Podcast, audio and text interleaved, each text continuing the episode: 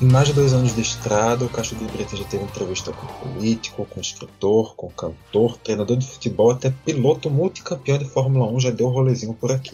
Mas eu acho que todos esses juntos não chegam na metade do carisma que exala esse convidado do Mastercast de hoje, que é o nosso podcast para falar de Masterchef, que está entrando também aqui no feed do Fora da Caixinha, porque sempre que a gente tem uma entrevista a gente joga aqui também. Então, sem mais delongas, eu sou Vitor Aguiar e para ter a honra de apresentar o nosso convidado, eu chamo Mari Brito. É hora de sorte na sorte, porque o Mastercast recebe um publicitário de formação, mas cozinheiro de vida, sócio do Meni, diretor e apresentador do Rango TV, vice-campeão da melhor temporada do Masterchef, foi 2000.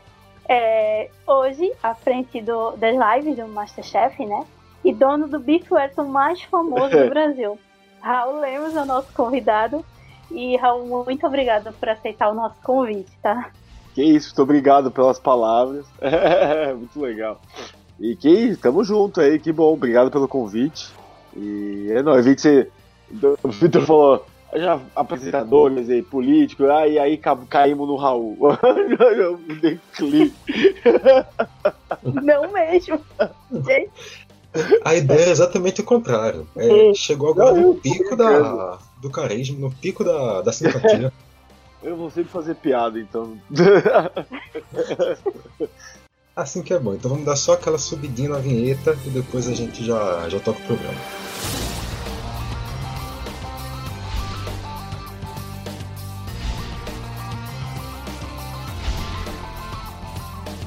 É, lá atrás, na temporada, ainda na segunda temporada do Masterchef, entra um brincalhão, gente como a gente, cara do fundão, levando bronca antes mesmo de entrar na cozinha. Aí ele vai evoluindo, vai surpreendendo, mas sem perder aquele jeitinho. Conquista o Brasil e agora, cinco anos depois, continua sendo um dos nomes mais queridos da história do programa. A gente acompanha essa trajetória de fora, Raul, mas lá de dentro, como é que foi essa, essa experiência? Essa é, é muito louco, essa é uma pergunta que já me fizeram, mas eu quanto mais tempo passa, melhor você analisa, né? É muito louco. Foi um cara. Uh, como é que eu posso explicar? Sabe quando acontece um negócio que você nunca imaginou? Você tem um.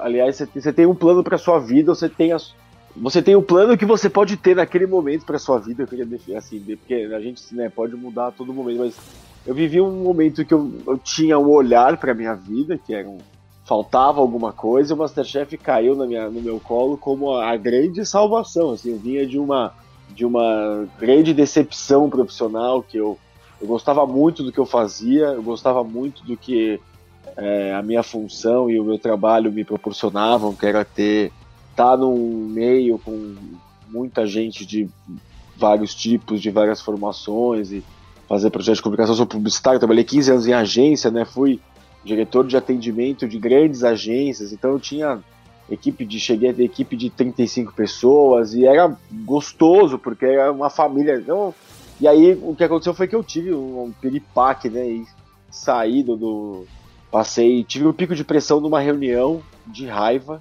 e tive que abandonar uma coisa que eu gostava muito, assim, que era a minha vida inteira. Aí eu falei, cara, e eu lembro de verdade, assim, depois de estar um mês, tá muito tranquilo com, com a decisão que eu tinha tomado e falei, o que, eu vou fazer, né? Como que eu consigo. Pô, eu tô num momento, no, nesse ato estratégico, é, tá no momento que eu, eu, né, pô, eu era diretor de uma empresa, eu, pô, eu, eu, na minha cabeça falei, vou ficar um ano sem trabalhar, beleza, é isso, eu tinha uma grana guardada, e, mas não sabia, aí eu pensei, o que, que eu sei fazer? Falei, eu sei cozinhar, a única coisa que eu sei fazer cozinhar é a coisa que me trouxe até aqui, porque me ajudou numa época de universitário falido, sempre foi a minha ferramenta de socialização, então eu sempre estava na onde o Bubu estava porque eu cozinhava, eu me oferecia, então estava sempre na balada, tava, me, me, trouxe muitos amigos, me proporcionou a, a, a, ter namoradas e afim.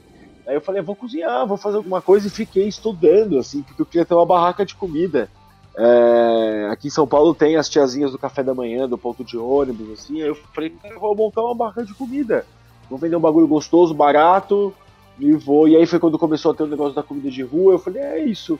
E aí deu uns seis, sete meses que eu tava fazendo bastante comida para aprender, estudando e lendo livro. Apareceu o Masterchef, que foi um negócio, falou, cara, tipo, vem, ó, tá aqui, tudo que você fez até agora te trouxe para este momento. E aí eu me vi, e eu fui muito de coração, sabe? Quando a galera fala, ah, foi de bermuda, não sei o quê. Eu realmente não tinha nenhum conhecimento na cozinha, eu tinha conhecimento da onde eu podia achar, sabe, as minhas referências. Uhum. Eu não uhum. sabia nem aonde procurar referência. Isso é um negócio muito louco, porque eu era publicitário.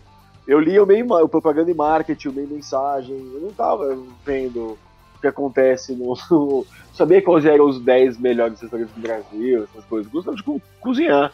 E aí eu usei, eu pensei que o Masterchef pudesse ser esse lugar onde eu pudesse achar alguém que falasse, mano, chega aí, ó. É assim, pá. E eu fui. E aí eu fui. Só que eu já eu cozinhava, eu, sabia cozinhar bem, só que eu não achava que eu sabia cozinhar cozinha gourmet, né? É, é, é. Mas eu descobri que eu sabia, porque eu, depois de velho eu pude viajar e construir umas referências, assim. E fui pra final, cara, mas foi uma experiência completamente surreal, porque foi, sabe, um dia atrás do outro. Eu nunca encanei com, ai meu Deus, como vai ser amanhã. Eu simplesmente levei o Masterchef com uma experiência muito de boa, porque eu falei, eu tô num lugar que tem chefes cabulosos, vem um monte de gente. É, o, o, Brasil tá falando comida por causa do, do Masterchef, aquela edição foi realmente a, a transformação do assunto comida na mídia, na, no marketing, um monte de coisa. E eu falei, cara, eu tô aqui, eu posso cozinhar umas uns camarões do tamanho do meu braço, de graça. Eu posso errar e posso pegar outro se eu quiser. Eu posso, sabe, umas coisas. Ah, tem cordeiro, cara, tem tipo melhor filé mignon de cordeiro pica da galáxia. Ah, bem, posso usar. Cogumelo, nossa, que animal. E aí você pode no lugar treinar e falar, a minha pegada é, quanto mais tempo eu ficar aqui, mais eu vou aprender, né? Mais eu vou poder cozinhar.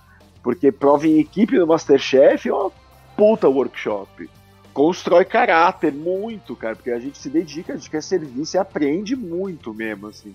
Então, foi uma experiência maluca, cara. Quando acabou, eu tava na final. Famoso, sei lá, conhecido. Galera na rua me tirando foto.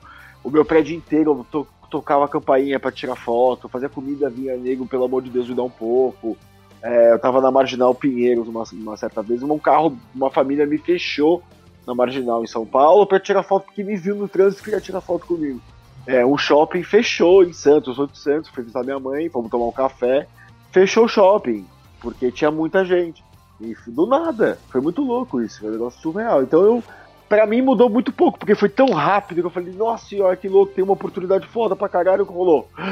E aí chegou o dia da final do Masterchef. Eu falei, nossa, e eu e a Isabel, a gente ficou muito amigo durante o Masterchef. A nossa amizade acho que é uma das mais sinceras da história do Masterchef. Porque a gente é realmente muito brother, a gente se fala sempre. A Meni cuida dos negócios, de parte dos negócios dela. A gente ajuda ela na outra parte que a gente não está relacionado diretamente.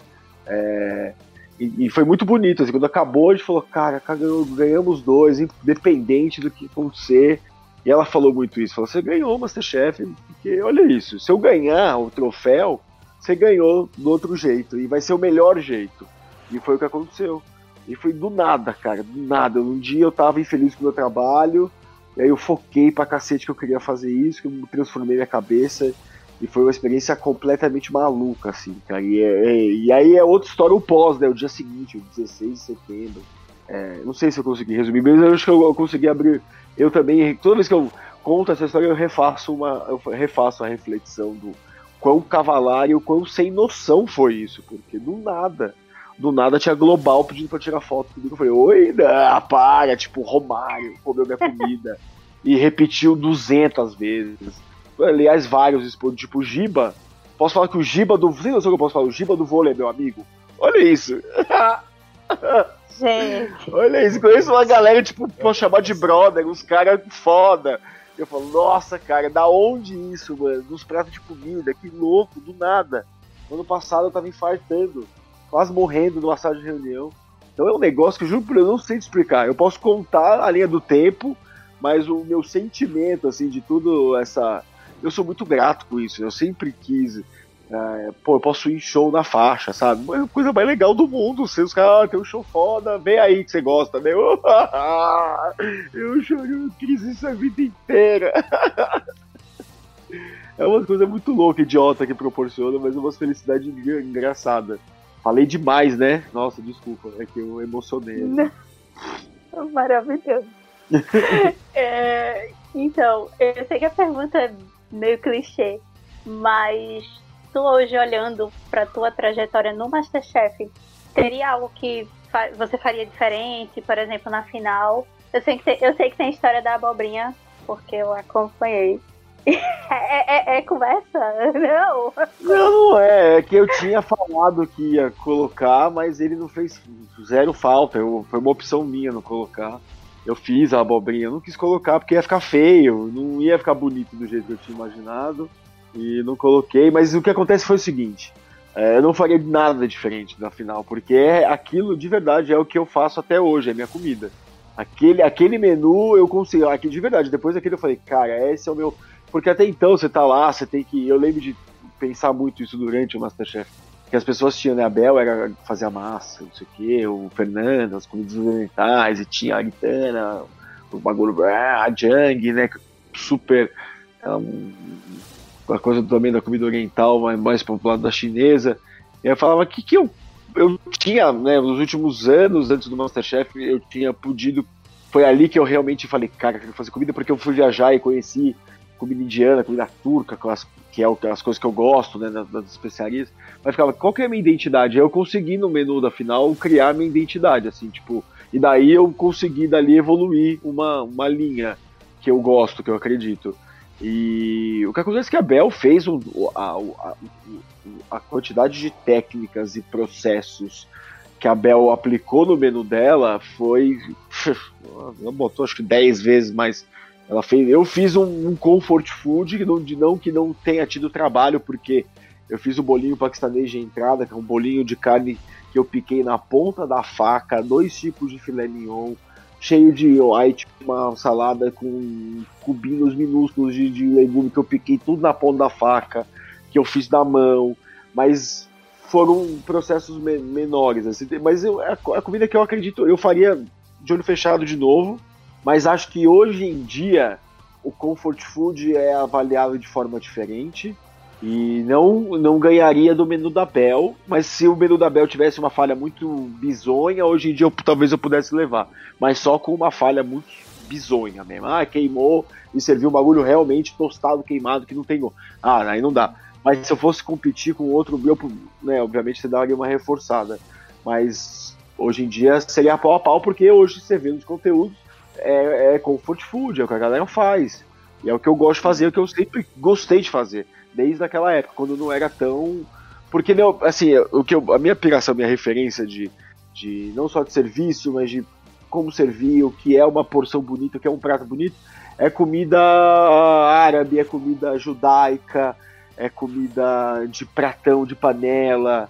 É, não sei se vocês tem um cara chamado Yotan Otoleng, que é do Jerusalém, do Comida de Verdade que é, tem um cara que eu gosto que é o Bill Granger, o Jamie Oliver, comida, família, onde a comida é bonita. Pela foto da panela de um curry, ele é lindo. Ele faz um shakshuka, mano, é porno, é porno food, sem nenhum subterfúgio de, ah, eu peguei a espuma do cara. Eu acho lindo esse negócio, essa visão artística da culinária.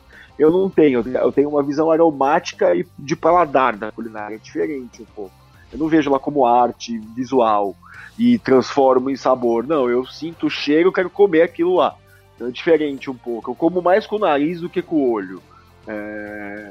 Então é, é muito é, essa vibe, assim. Então acho que não faria nada e acredito muito nessa coisa que eu descobri de mim e seguiria muito bem. Acho que hoje tem o seu valor e acredito que eu de verdade contribuí para isso, porque você, até, você falou do bife Wellington mais famoso do Brasil, não se falava de Biff Wellington até o Zé Mané aqui ir lá e querer fazer um dos cinco pratos mais difíceis da gastronomia.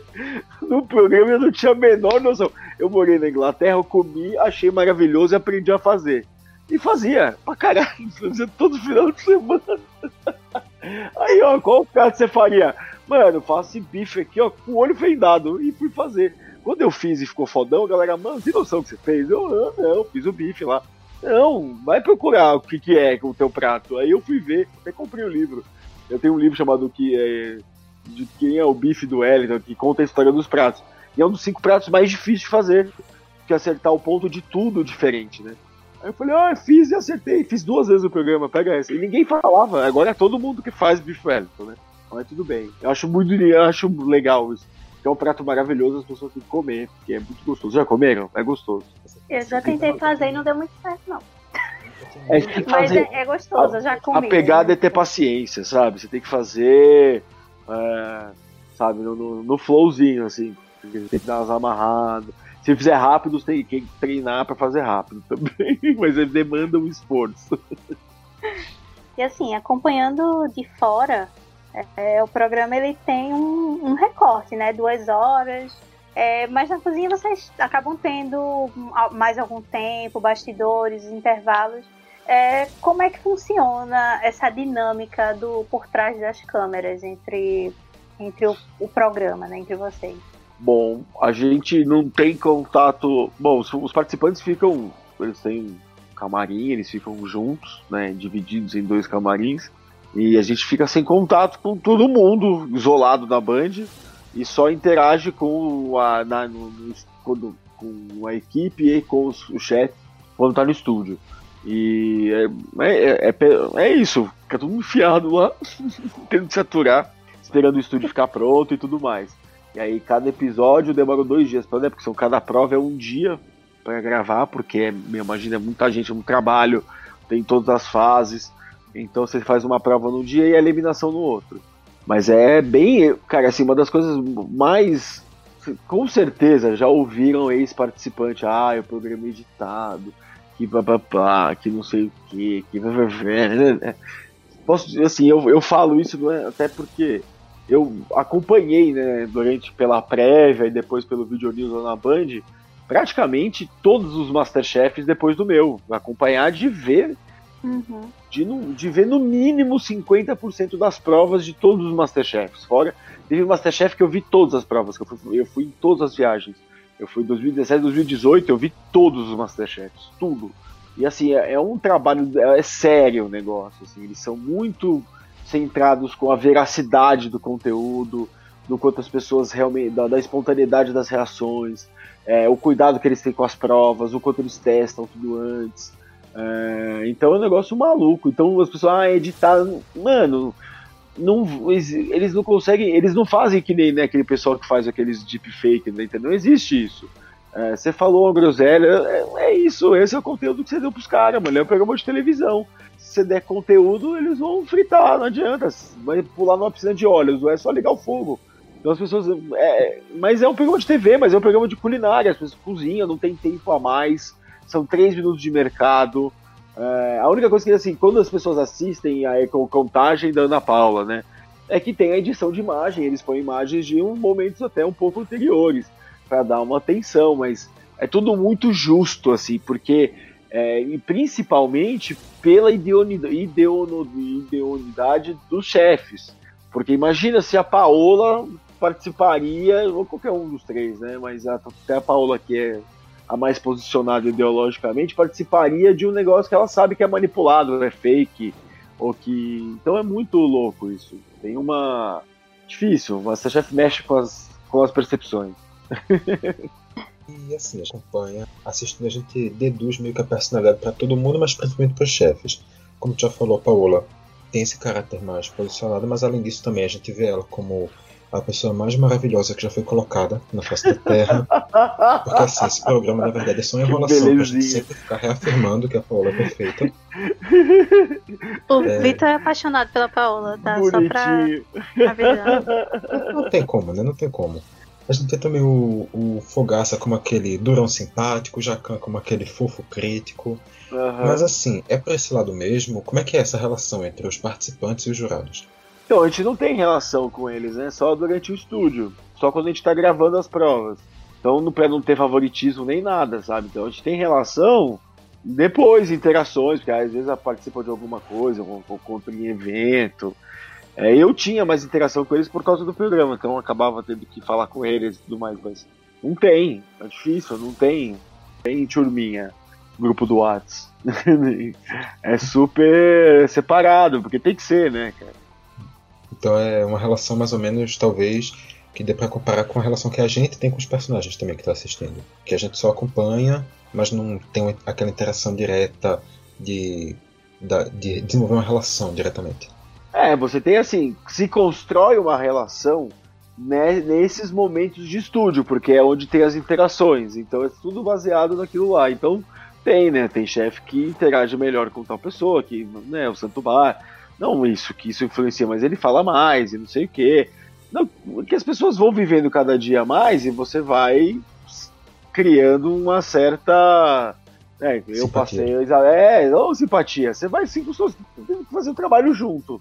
Sim, sim. Vai ficando mais ameno. No final da temporada, a relação dos cozinheiros com os chefes vai ficando bem mais amena, vai ficando, vai ficando menos gente, eles conseguem focar, as pessoas estão ficando mais tempo, eles conseguem. Né, porque imagina, num dia tem 21, no outro dia tem 19. Aí não tem, aí fala, opa, tá faltando quem? O Jodes Cleuson, ah, não, pô, vai mudando, mas é muito profissional e não tem amizadinha, não tem. Uhum. Se você é um participante do Masterchef, tá numa folga, e por um acaso você encontra um chefe na calçada, ele atravessa a rua. Para não conversar, não ter o perigo de alguém falar que teve algum contato e afim. Uhum. É uma coisa que a gente não não imagina e confesso que eu fiquei meio uau. Não, é porque é, é sério o negócio, sabe? Mas é, exato, tem... exato. Porque é muito sério, é uma instituição mesmo. Masterchef é o maior programa de culinária do, do mundo em 70 países, é a maior franquia de conteúdo uhum. do mundo. Então, imagina se você faz e vira o samba do, da festinha dos amigos e fala, é, nóis, vem cá, amiguinho, me meu no ar, curte minha foto e não sei o que, né, né, né. Então, meu, é, é legal. E aí, é, não, a gente espera que os, os participantes, eles apresentem, eles Aí, Vitor, corta essa parte. Que eu me, que eu isso, me... vai no natural aí, meu. Bora. É, a gente espera, depois que vocês constroem toda uma trajetória, é, a gente fica achando que ia acompanhar só rede social. Mas aí foi muito massa, porque de repente eu ligo a TV na, te na terceira temporada e tá você apresentando o, o programa das prévias. Uh. É, como é que surgiu e como é que foi comandar esse programa? Que assim, eu sei que foi uma coisa pensada por você e pela Band também. Como é que, como é que foi esse desafio? Então, foi começou, tinha a prévia já desde a primeira temporada, né? Mas ela. Aí eu lembro, tinha uma moça que apresentou a primeira, depois veio a Marina Machado apresentou na primeira, na minha temporada. E aí, depois da minha temporada, teve o Masterchef Júnior. E a Band contratou a Jung, porque a Jung tinha sido o grande fenômeno da, do Masterchef, né? Tipo, uh, mesmo que eu e Isabel a gente pra final, a Jung realmente foi o boom. Fala, e a gente, a minha empresa começou a trabalhar naquele momento, a gente trabalhou muito comercialmente a Jung naquele boom, não, eu também e tudo mais, mas a Jung tinha uma, essa coisa dessa, desse carisma, né, dela do, do, jeito belezinha que ela fala, do sotaque e tudo mais. E aí a Jang, aí eles contrataram a Jang para apresentar a prévia junto com a Marina Machado e ter um, toda uma coisa mais. E aí a diretora do programa, que eu fui conhecer nessa época mesmo, assim, ela me ligou e falou: oh, eu sou diretor, sou feio, eu sou a Fernanda Ortiz, eu, eu trabalho aqui, na, eu sou diretor artístico, Vamos fazer uma matéria? Você topa fazer uma matéria? Eu acho que você, você, eu acho que você desenrola. Vamos lá no Mercadão fazer uma matéria com, com criança. Você gosta de criança? Eu falei, pô, adoro criança. Ah, então vamos lá fazer uma matéria com duas crianças. Você ensina ela a fazer o quê? Falei, ah, vamos fazer. Criança gosta de macarrão, vamos fazer um macarrão. E aí fomos gravar e fizemos macarrão na hora lá. Farinha, fomos no Mercadão, comprei um ingrediente. Gravei com as crianças, umas belezuras, um menino, uma menina, uma belezinha. Fui descobrir depois que a menina é a Maria, filha da diretora, e o menino é o filho do outro, do outro diretor lá da Band, mas um fofinho também. Mas aí foi muito legal essa matéria. Foi uma matéria que eu lembro que passou no dia 22 de setembro de 2015, que foi uma semana depois do, da final do Masterchef. E era meu aniversário de, de namoro com a Laura. A gente tinha ido jantar e até falou: pô, vai, vai passar a matéria. E aí essa matéria fez muito sucesso. As, as velhas me adoram lá das que gostam da Band, igual de mim. E aí pediram, meu, dá, põe o Raul, não sei o quê, e foi por pedido do público que eu ganhei mais espaço. E aí eu comecei a fazer matérias pra prévia que a Jang e a Marina apresentavam. Só que a Jang tava gravidíssima já. E aí ela chegou num nível de super grávida que ela não conseguia mais segurar o programa ao vivo o tempo inteiro lá, uma hora e meia, uma hora, sei lá, que chegava a ter. Chegamos a ter, fazer uma hora de programa, né? Porque a novela não acabava nunca nas sextas-feiras. E aí eu assumi. E quando eu assumi, assumi, aí eu falei, pô, vamos fazer vamos fazer coisa, eu consigo fazer, eu, porque é, é, muito difícil cozinhar ao ninguém cozinhava ao vivo. Eu falei, vamos fazer, ó, e aí eu teve uma matéria que veio a Miss Brasil, eu fiz ao vivo uma lasanha lá para ela de, de, abobrinha, não sei o que, a mulher gostou, foi animal. Aí a, a, o povo lá da, da, da, técnica vinha comer. Então eu era um cara que fazia comida pra galera ao vivo, então fazia um conteúdo ao vivo. E aí eu consegui, e eu, aí a gente foi é, a diretora foi conseguindo melhorar a presença da prévia e a gente começou a ter números bons de audiência. Então as pessoas né, que, que tinham torcido por mim no Masterchef começaram a me assistir para me dar moral, eu acho muito legal isso. E a gente começou a ter bom número, então a gente pegava com os menos negativos, audiência negativa vinda do, do culto, e a gente entregava para o Masterchef com 4 pontos, já chegamos a entregar com 5,5. E jogamos com 5,5, caiu e depois voltou, mas a gente entregou e a audiência caiu quando começou o Masterchef. A gente já chegou a ter mais audiência que o Masterchef no primeiro bloco. É, então a audiência era muito legal e a gente começou a atrair é, é, publicidade, né, e merchan. E aí em 2016, aí 2016 foi o Real Coach, aí teve o, o Profissionais e aí o Léo Young tinha ganho o Masterchef o Léo Young virou fenômeno, lindo, maravilhoso. E aí contrataram o Léo, o Léo foi fazer a prévia comigo e foi muito legal, o Léo ótimo, então é, é, até porque o Léo era muito meu contraponto, né? Porque eu sou um malucão avacalhado, o Léo é tudo certinho, bonzinho, e, e a gente, né, enquanto eu tava super improvisando, ele tava fazendo direitinho do jeito certo.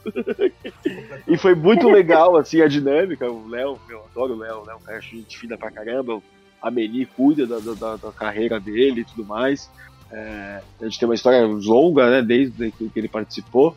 E aí é, teve, a gente fez junto esses profissionais, em um formato ainda que não era um, a gente fazia, tinha muito quadro de comida, que eram as coisas que eu puxava para fazer, que eu botava no peito, falei, eu faço, eu cozinho, eu vou. Então eu fazia a matéria, cozinhava com o convidado, chegava antes, gravava, tudo mais, porque eu gravava de uma vez só. Isso era uma vantagem é, na Band também, porque você usa menos técnica. Então eu chegava e eu, eu segurava o conteúdo de uma paulada só, não errava, vambora, não tinha, ai, faz de novo, não, vambora. E se eu errava, eu arrumava, ficava no conteúdo. Então isso também foi uma vantagem, assim, tipo, para viver na Band. Eu demandava pouco esforço técnico. É, a gravação acabava rápido, todo mundo comia, todo mundo era cedo, feliz, era sempre muito divertido. Então teve acho que um monte de, de coisas que me foram fazendo ficar lá. E em 2017, que foi o formato que eu e a Fê criamos, que era de, pô, Masterchef é programa de comida? Vamos fazer, vamos entrevistar? Vamos, mas cozinhando, sempre vai ter comida. Então a gente começou a ter, aí teve receita em 2017, 2018, todo o programa eu fiz comida ao vivo, todos os programas. É, isso foi um marco lá na Band, foi muito legal, a gente teve, aí foi legal de patrocínio, audiência super legal. É, na região norte, nordeste, na região norte que tem um fuso horário, eles estão uma hora pra cima, a galera assistia a prévia, porque ficava muito tarde para começar o Masterchef, e viu o Masterchef depois, então é, eu sou muito conhecido no norte do país, é muito grande. Eu fui pro Acre fazer uma expedição com o Greenpeace, uma velhinha, ah, eu assistia você antes de dormir, né? que bom. Juro, no meio de uma aldeia no Acre. Então foi um negócio muito legal, assim, porque foi um conteúdo muito. E eu gostava muito de fazer. É, e era, eu imagina, acho que na época que eu mais estava ocupado na minha vida. Então a gente ia correr, chegava às sete e meia da noite na Band para entrar 10 horas, né? Sei lá, entrava às 10, depois do louvor, né? Mas aí geralmente umas 10 horas. E fazia, eu fazia todo o preparo, eu era a equipe gastronômica. Imagina, o Daniel Borg tinha cinco cozinheiras. A Kátia, hoje em dia, tem umas, uns três cozinheiros. É, eu fazia sozinho. Eu chegava, eu fazia, então eu fazia, eu fazia meu mise en place para fazer o prato ao vivo, mas eu já tinha um prato sempre pronto, porque às vezes não dava tempo de terminar, aconteceu algumas vezes de a Globo terminar, acabar com, com a estratégia toda que a gente tinha e desligar a novela rápido. E aí eu falo, ó, oh, tá aqui, só que aí a gente gravava e soltava a receita no site da Band. Não tinha a gente gerava muito conteúdo, entrevistava, botava, então era muito legal. Então foi Mano, imagina, um sonho. Eu, eu, como publicitário, a minha vida inteira eu pirei em trabalhar na televisão. Não vou falar que eu sempre quis trabalhar na televisão. Sempre quis, sempre via programa, falei que eu queria ter um programa, eu queria fazer isso. E aí rolou, os caras falaram, mano, vem trabalhar na TV, ó. Sabe o horário nobre da televisão? É seu. Eu, oi? Mas vocês estão falando sério mesmo? Uma mentira, vai, vai vir alguém aqui me empurrar, vai. Então foi, foi muito louco, assim, foi uma experiência incrível. Eu acho que eu fiquei na Band até março de 2019, assim. Foi quando acabou o Video News, que eu fiz, depois a prévia acabou, porque aí mudou a direção da Band, eles acharam que tinha que voltar com outro formato, e aí em, dois, meio de 2018 que eles mudaram, virou um programa, um Video News e não, não deu certo, e eles me chamaram, eu assumi o Video News sozinho, tinham dois apresentadores, estúdio no Rio, não sei o que, fizeram lá, e aí deu ruim e jogaram, eu fazia ao vivo da minha casa, dava mais audiência, é legal demais. é bom porque a Laura tava grávida, foi ótimo, trabalhava de casa. Mas foi muito legal, foi uma experiência meu. Imagina, eu aprendi demais, trabalhei com uma galera muito louca. É, hoje, putz, acho que eu posso falar que eu sei fazer conteúdo por causa da Band, por causa de uma galera lá na Band, assim. Sei de técnica, sei de no, tem noção de captação de coisa, de pra onde você tem que falar, o que você tem que fazer. É, é, muito louco isso. TP, porra, apresentar programa com TP é um. Me achei o Bonner, né? Caralho, que animal, mano. TP, nunca usei. Usava só pra ler os assuntos. Mas o texto do TP. A certeza, pelo menos, é que Raul apresentando da audiência, então, né? Ah, de, demos, né? Agora não sabemos mais, mas foi muito legal e a gente teve muito bons números, cara. Foi, isso é uma coisa que eu posso falar. Ah, esse programa ninguém viu, não. Foi visto, foi, fomos assistir. Ótimo, então. Mas Raul também a vida fora do Masterchef e a vida fora da TV. Normalmente, quando os participantes saem, eles abrem restaurante, bar, lanchonete, é algo voltado para cozinhar, cozinhar ali mesmo propriamente dito. Mas você tomou um caminho mais voltado para comunicação. Apresentou os programas, como já falou. Também teve o Meni, teve, não, tem o Meni bebendo dessa fonte da publicidade. Agora também com a Rango TV, também é, apresentando e conduzindo também a programação e o, o projeto. Por que esse caminho? Explica um pouquinho de o que foi que te levou para esse lado e como também é a ideia desses dois projetos. É... Bom, depois que depois da final do, do, do, meu Masterchef, foi 15 de setembro de 2015. Uh, é, antes, bom, assim, a gente gravou o Masterchef antes, né? E aí, né, fica naquele silêncio. Eu fiquei em casa, meu, assim, quase, sei lá, quatro meses esperando até a data da final passar, né? Quatro meses sabendo que eu tava na final e. Ah! Não podia saber, só, só ia saber o que tinha acontecido quatro meses depois. É...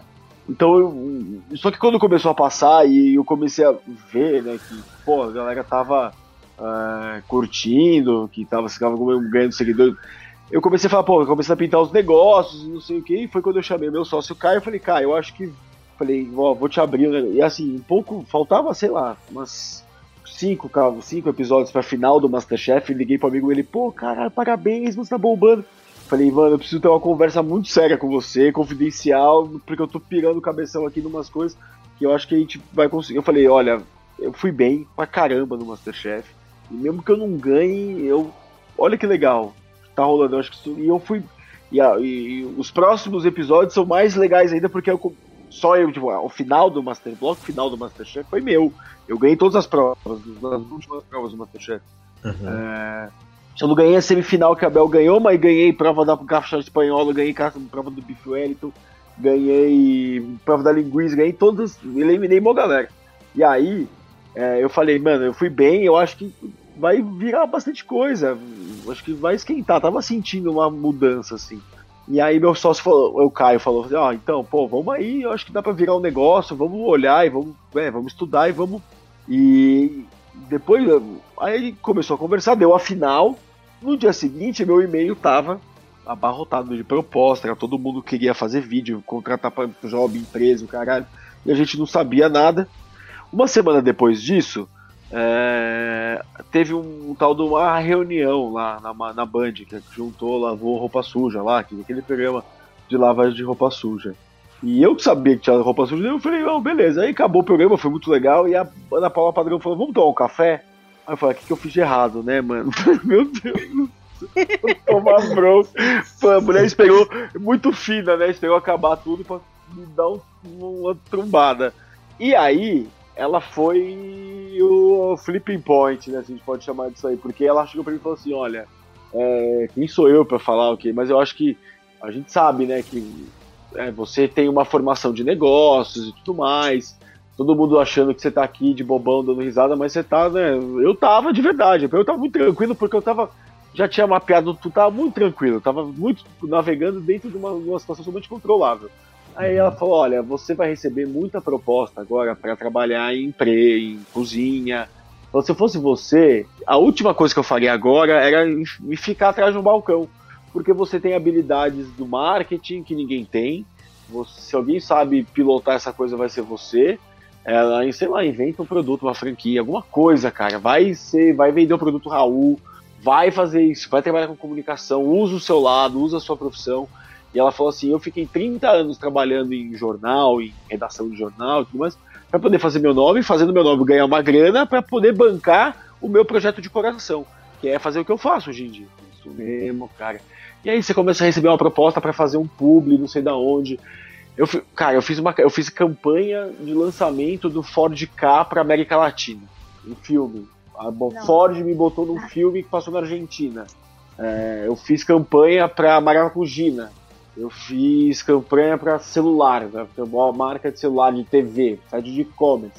E você recebe as propostas e fala, cara, o salário de cozinheiro é, o marketing paga um pouco melhor. E era uma área que eu manjava, que eu nado de braçada, porque é, durante muitos anos eu era o cara que determinava onde as pessoas iam gastar, as empresas gastariam o dinheiro delas. E eu, pô, eu trabalho com marketing digital desde 2001. Falei, o quê? Eu falei, não, mano, é nós, entendi tudo. Eu falei, ah! Falei, vamos. E, eu, e aí casou com uma coisa que eu sempre quis fazer, que era eu consegui enxergar que eu poderia cozinhar e ter uma vida de cozinheiro. Então, eu, os eventos que eu sou contratado para fazer, eu cozinho. Como outra equipe, a gente faz a porra do zero cozinho, eu sou chato. Gente cozinha, mano, a gente faz comida pra 500, de 5 a 500 pessoas e, pô, tem uma galera que me ajuda, gente, é nós, mano. Sei cozinhar, fui estudar, me formei, fiz a porra toda, fiz o meu preparo culinário, mas eu falei, cara, eu tenho a oportunidade de trabalhar numa área que acaba sendo muito mais do meu do que eu gosto de fazer, que é juntar as minhas duas paixões do negócio, que é essa coisa de comunicação e poder trabalhar com o conteúdo que eu amo, que é o conteúdo de cozinha. E, mano, e poder ser, imagina que é muito foda, assim, abrindo o coração sem querer ser demagogo, de você, uma marca vir falar, cara, eu quero que você seja minha, o meu garoto de propaganda, o meu embaixador. Eu fiz a campanha nacional do aniversário Carrefour ano passado, sem noção, tipo, é um negócio surreal. Em todos os Carrefours do Brasil. Uma foto gigante minha, minha, minha avó chorando, tirando abraçada com o pôster. É muito louco. Então é, é aí eu falei, mano, aí nisso, aí nisso nasceu a Meni. A Meni a gente começou a, a, gerenciar a minha carreira, aí a gente começou a trabalhar com a Jang, a gente começou a vender o Noz Moscada, que eu formei eu, Gustavo Aritana e o Fernando. É, e a gente aí teve o Masterchef, o terceiro, aí teve aí o Léo, a galera que saiu do Masterchef, e aí o mercado tava começando, todo mundo querendo falar comida, eu e o meu sócio somos publicitários, e a gente começou a oferecer não só é, a imagem dos nossos cozinheiros, aí esses caras começaram a ter redes sociais enormes e começaram a ter umas audiências gigantes, a gente começou a administrar audiência e vender audiência dessa galera, e aí as pessoas, as empresas não sabiam como usar isso, e a gente começou a vender projeto do zero. Então, ah, eu tenho quero um problema de awareness pro meu pão na internet. Então, beleza, vou fazer um projeto do zero para aumentar o awareness usando todos os cozinheiros, a influência e a ação de PDV, a porra toda. Então a gente começou, ah, eu quero fazer o evento com o Léo ou com o Raul na minha convenção para 200 pessoas cozinharem juntos. Como você vai fazer? Ah, não sei. Aí nós fomos lá aprender e montamos e compramos estrutura. Então hoje a gente, a Meni, chegou a colocar quase 400 pessoas para cozinhar ao mesmo tempo numa convenção não. grande de empresa. Então a gente foi aprendendo, ah, tem que fazer isso, não tem, então beleza, como é que faz? Liga, liga, pesquisa, pesquisa, vambora, faz, faz um, aprende, pega uma grana, investe para montar a estrutura e vambora. Aí a gente começou a criar uma cadeia de fornecedores e parceiros, para a gente também não ter que ser onerado em coisa que a gente não vai usar sempre. Então a gente foi aprendendo muito aí. Hoje a gente faz tudo relacionado à gastronomia. Eu faço um coffee break, se vale a pena, a convenção, que a gente vai fazer atividade com não sei quantas pessoas cozinhando, que vai ter aula show, nós vamos produzir conteúdo, é, e a coisa. Então a gente foi, foi crescendo. Até chegar a pandemia esse ano, a gente cheio de projeto, de evento, de calendário de evento, a gente ia fazer área VIP de de um grande evento musical, aí ia ser foda pra cacete. Ia ter restaurante, um monte de coisa, um monte de evento agendado, caiu pandemia.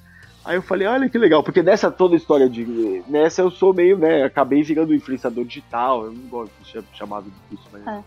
É, e vivo, né? E faço campanha, faço. Só que eu nunca tinha. Eu sempre fiz muito. Todos os meus conteúdos muito bonitos são os conteúdos de marca. Os meus eu faço do jeito que dá, porque eu não tenho tempo, às vezes eu não tenho estrutura. E aí quando deu a pandemia, eu falei, cara, eu vou fazer né, o beabá do que eu vendi a vida inteira pro mercado, pros, pros outros fazer para mim. Aí fiz conteúdo todo dia, fiz dois meses de conteúdo todo dia, tracei certinho. Não adiantou nada, a minha base não cresceu porra nenhuma. e aí eu fiquei muito revoltado e aí comecei a olhar holisticamente o que estava acontecendo, né? Eu falei, nossa, olha que legal. Tô fazendo uma live aqui, eu postei um vídeo mas olha o Gustavo Lima fazendo brigadeiro. Um milhão de negros vendo. Eu falei, ai, caraca, ferrou, velho. E aí bagunçou o algoritmo né, de entrega de conteúdo. Eu falei, cara, o que vai acontecer? Precisamos mudar de plataforma. Eu falei, eu sempre gostei de fazer ao vivo. Eu falei, eu queria lugar fazer ao vivo. Mas ao vivo legal, ao vivo live no Instagram é uma bosta, não dá, não tem visualização, o ângulo é ruim, você não consegue cozinhar, você não consegue interagir. O mais legal é interagir, falar com a galera. É, Imagina fazer a prévia e a gente, eu tinha gente no Twitter, lendo o Twitter em real time falando os tweets no, no, no ouvido para poder soltar as piadas em ao vivo no Twitter, na TV. Aí eu, comecei a descobrir o Twitch, cara. Eu falei, olha que legal. Ao mesmo tempo, dois amigos de faculdade estavam com o projeto de fazer algo de culinária no Twitch. E aí eu falei, deixa comigo. Aí eu juro pra vocês, assim, eu desceu um santo assim, eu fiz um PowerPoint da Rango TV. Falei, é isso, é o primeiro canal 100% ao vivo de culinária, inclusivo, integrado, representativo. E eu tenho uma raiva de vem que vende, que vende curso de culinária online, tenho raiva, acho golpe, acho soberbo. E eu falei, nós vamos ensinar culinária de graça para as pessoas. Quem vai pagar são as marcas, são as empresas, cara. Nós vamos fazer um bem, nós vamos mostrar é, a galera. Vai ser, não vai ser esse o elenco do dos, da TV a cabo, que é tudo os brancos de olho azul, que só tem lá, não tem no mundo. Você olha no seu vizinho, não é desse jeito. Fala, não, vai ser desse jeito, mano. Vamos ter os pretos, as pretas, as gays, os playboy, todo mundo, os chinês, ter todo mundo. E aí eu juro, por duas horas eu o PowerPoint, com o nome das pessoas já que eu queria. E aí eu mostrei pros caras, eles, nossa, mano, você fez isso numa noite. Eu falei, fiz, cara. Me deu uns cinco minutos aqui. E aí eu me vi como eu não me via animado com o projeto há muito tempo, assim, há muito tempo, de verdade. E aí a gente fez e eu, cara, por muita coincidência, eu, tinha um, eu tive como acessar o, o pessoal quente do Twitch e consegui, por, por sorte na sorte, assim, um amigo do amigo trabalhou, é uma pessoa que eu tinha contato, consegui, me, me botou, me deu a oportunidade de, de fazer o pitch lá para eles do, do, dos projetos. E aí os caras falaram, beleza, a gente gosta da Rango TV, mas a gente já queria que você viesse pro Twitch. Então a gente faz a Rango TV se você virar um parceiro oficial da Twitch. Se você fizer você cumprir, a gente faz um contrato com você, e aí você tem que cumprir, e só assim eu, eu libero a Rango TV. Foi bom, beleza, vambora. E aí eu virei streamer. Fiz, olhei um monte de vídeo, comprei as câmeras, me equipei conheci uma galera, montamos, e aí montando isso, tendo que montar o meu canal, montamos a Rango TV, e aí eu convidei 10 cozinheiros que são pessoas que eu admiro, que eu gosto. Tinha gente que eu não conhecia pessoalmente, mas eu comecei a acompanhar o trabalho. Eu fiz uma, uma pesquisa de perguntar de, por pessoas que as pessoas viam que não eram muito conhecidas, ir atrás dessas pessoas. E aí eu trouxe Masterchefs, obviamente, que é onde eu, tô localizado, é o meu meio é a minha a Meni, cuida de, da, da, carreira de vários da, de, do elenco da Rádio TV. E trouxe gente que eu já gostava, que eu conhecia, que eram pessoas. Fazer o conteúdo que eu acreditava, que é tipo o pessoal do Bebida Liberada, o Mussum e a Dani. Eu sempre vinha evento, a gente sempre ficava. Era quando eu ia nesses eventos de blogueiro, dessas coisas que eu, eu odiava aí, mas tinha aqui de vez em quando. Eu sei que eles estavam lá, porque eles estavam em todas, e eu colava neles, porque eu sabia que ia ser divertido. Então sempre foi assim. E aí chamei eles, e chamei o Miran, que foi o cara que eu descobri no Twitter, é, Aline Shermo. Então, cara, assim, aí eu consegui montar o elenco e montamos um projeto foda que é o primeiro canal de culinária ao vivo, 100% gratuito, interativo, que essa é a melhor coisa do Twitch, as pessoas tiram dúvida na hora, a gente tem comunidade, tem a galera que assiste todo dia, e a gente já teve, a gente já tá com 600 mil views, finalizando agora, começando o segundo mês oficial, é, a gente tem 2 mil seguidores, a gente tá com números muito legais, as pessoas assistem muito o nosso canal, participam demais. O meu canal tá indo super bem também. É, agora em setembro a gente vai ter uma virada aí, programas novos e tudo mais. Eu vou pilotar um piloto, eu tenho um piloto para fazer daqui a pouco, até por sinal, de um programa que a gente vai pilotar agora no meu. Assistam lá no meu canal do Twitch, vai ser bem legal. e então saiu assim, e tá dando A gente tá com várias procuras de marca que gostaram do formato e estão acreditando na gente. Então as coisas vêm muito no orgânico, sabe? De você entender como é que tá uma situação e mirar e vambora e agir rápido e muita sorte na sorte, né? Porque puta casa que você conhece, que você consegue um acesso que pinga, porque não é fácil essas coisas, sabe? A gente tem muito projeto parado aí porque a gente não tem como agir. Esse deu certinho, assim. E é muito massa. Eu assisto sempre, digo pra você que é um Cara, é incrível. Incrível, incrível, incrível. É legal, né? Você falar com os caras ao vivo e você ter a galera que tá sempre Sim. lá e conversa. É muito louco. No meu canal tem um negócio que a, a comunidade é muito. Eu, eu, eu, às vezes eu atraso pra entrar, os caras me mandam mensagem no Instagram: cadê? Tá tudo bem? A primeira vez que eu atrasei, um dos seguidores falou: Meu, está bem? Aconteceu alguma coisa? Eu não sei o que, né? Preocupado. Mandaram mensagem pra Rango TV. E esse é muito louco, né? Porque imagina, no meio, a gente começou um negócio do zero, numa plataforma só tem gamer, e tá começando a crescer para outros assuntos, e a gente criando comunidade. Isso, e quando me falaram que isso acontecia, eu não tinha noção do quão foda é isso, cara. De você realmente ter uma comunidade que tá vivendo aquele conteúdo, que sabe, que concorda, que tá. Que, que mesmo que discorde, tá lá, tá, quer participar e quer dar opinião. É, é, muito louco isso, cara. E a gente proporciona, tipo, eu juro, eu às vezes eu faço lá, eu abro a geladeira e falo, tem isso aqui, o que a gente vai fazer? Quem que faz isso? é muito bom, ao vivo. E pronto, Raul. Então assim, só, só pra gente dar aquela finalizadinha, uma palavrinha rápida. Essa temporada é temporada diferente, participante passando só uma vez, como é que tá sendo a tua sensação dessa temporada 7 do Masterchef? Olha, é... isso é uma coisa muito louca, né? As pessoas acho que não entenderam o, o, o quão legal, assim, o quão legal pode ser essa, essa temporada nova. Por quê? Fazer uma temporada regular não tem a menor condição, porque você não consegue. As pessoas só não dormem na Bandeirantes, mas elas, as, todas as outras 12, 13 horas, elas estão lá todas em contato. Então não tem a menor condição de fazer isso acontecer. E o que acontece é que, assim, folga por todo o processo seletivo e tudo mais, né? E o processo indo até o final. Uhum. O que acontece é que não ia ter Masterchef. Não ia. E o que os caras quebram a cabeça é como que a gente consegue ter Masterchef de um jeito que seja viável em termos de saúde e a gente não vire um, um polo de contágio e mate pessoas e consegue atender a de demanda de patrocinador e tudo mais. Tava tudo pago já, né? Imagina pressão para fazer o conteúdo. E aí eles essa, essa temporada fizeram né, todas as provas diárias, a galera entra, faz o teste de Covid, tá, se não tiver, não participa, segue o jogo e faz e, e dá a chance para pessoas que talvez, talvez não, também pessoas que nunca teriam a chance pelo fato do, do, do, do, filtro ser mais fechado, da temporada regular, da cobrança ser um uhum. pouco maior, do nível técnico ser bem elevado, de participar da experiência Masterchef. Isso é muito legal. Eles proporcionam que oito pessoas por semana possam entrar naquele estúdio, sentir aquele cheiro que aquele estúdio tem até hoje, que é o mesmo cheiro é maluco, que eu volto no tempo, que é, servir o prato pra Paola, pro Jacan e pro Fogaça e ter um feedback deles da sua comida. E você se testar, saber o quanto você acha que você sabe mesmo, porque quando você tá lá, e você tem que cozinhar, você tem que falar com a câmera, você tem que falar com não sei quem, e você não é a sua cozinha, então você não tem os aparelhos, então você tem que mapear tudo que você tem para saber o que você vai usar. É um, uma inteligência emocional e processual muito maluca que você se testa. Então é, é uma experiência completamente diferente. Eu acho muito bonito isso, assim, eles poderem. E, cara, imagina, é o festival dos memes, né? Porque, cara, todo, toda semana ah, eu sou animal, sou fodona, né, não conseguiu fritar um ovo, entendeu? É outra história, cara. Você é Masterchef e os caras lá saem, né? Ah, eu sou Masterchef, participei do episódio. Não, meu amigo, desculpa.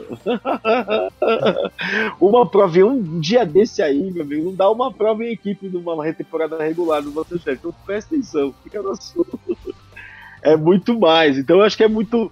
É mais democrático, é mais fanfarrão, é o game show do Masterchef. Essa essa é uma, é uma palavra, é um termo bom. Gostei do termo, game show do Masterchef. É vou, a vou própria adotar. direção fala isso. É, mas a própria direção se refere ao game show do Masterchef. Não dá pra ter Masterchef. O que, que dá pra ter? O game show, cara. É isso. Vamos aproveita. Ano que vem tem. Se o pessoal ficar em casa, bando de idiota aqui, ficar na rua e ajudar a conter a doença, mas, né, mas a ideia é que tenha. ano que vem. Mas Pronto, a gente já alugou demais do teu tempo. Então, só para reafirmar, quem quiser que acompanhe nas redes sociais, acompanhar a Rango TV, acompanhar também Meni, como é que faz? Bom, tem o site da Meni, é meni.com.br. É, lá tem todos os nossos cozinheiros, tudo que a gente faz. A gente está trocando, já já vai subir um site novo. É, pode me seguir nas redes sociais, é underline Raul, é Raul, underline Lemos, no Instagram. No Twitch é twitch.tv barra Raul, underline Lemos. Eu faço live todos os dias de segunda a sexta, das 1 às 3 da tarde. E depois tem a programação da Rango TV, que é twitch.tv barra TV. Começa às 15 e vai até às 9 e meia da noite. Que é o nosso, blo o nosso bloco do Hub Rango. E a gente vai estrear formatos aí às 10 da noite também. E vamos, vai ter programa de conversa, de game, a gente tem programas, milhões de receitas.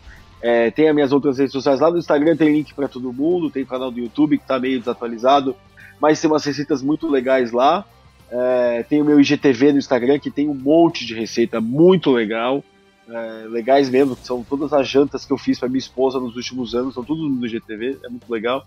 E é isso, gente. É nós. Muito obrigado aí pelo, pelo espaço, pelo convite. Ai, a gente é que agradece. Sério, é, é incrível. E eu, como eu e Vitor, nós somos muito fãs de do Masterchef e de acompanhar quem participou. E assim, quando a gente começou a fazer o Mastercast, a gente ficou tipo, pô, vamos convidar alguém que já tenha feito. E tipo, seu nome foi o primeiro.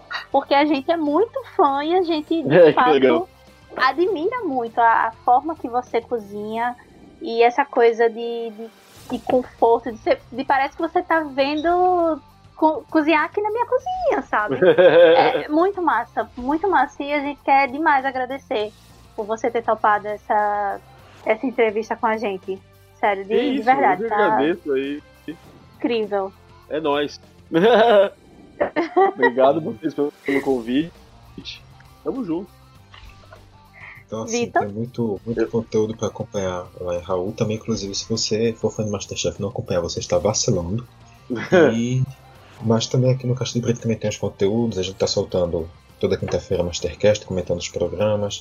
Também tem, se você quiser acompanhar no seu aplicativo de podcasts, outros podcasts aqui do Caixa de Brita, tem sobre futebol, cultura periférica, Fórmula 1, entrevista, você que escolhe.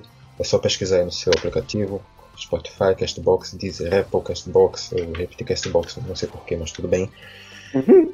Enfim, onde você quiser. Nas redes sociais também é fácil, é só procurar de Brita, Instagram, Facebook, Twitter e acompanhar a gente. E é isso. Agradeço mais uma vez, Raul, por ter aceitado esse convite. Isso, e espero que a gente tenha. Espero que a gente tenha outras oportunidades também mais pra frente, quem sabe. E também agradeço a Mari pela parceria de sempre. Agradeço quem está ouvindo também pela paciência de ter ficado aqui quase uma hora escutando a gente. E agora, Raul, vou te liberar aí para fazer o piloto. E valeu, até a próxima. Valeu, gente. Obrigado. Beijo para todo mundo. Sorte na sorte, hein? Sorte na sorte, com certeza. Tchau. Tchau, gente. Até mais. Até.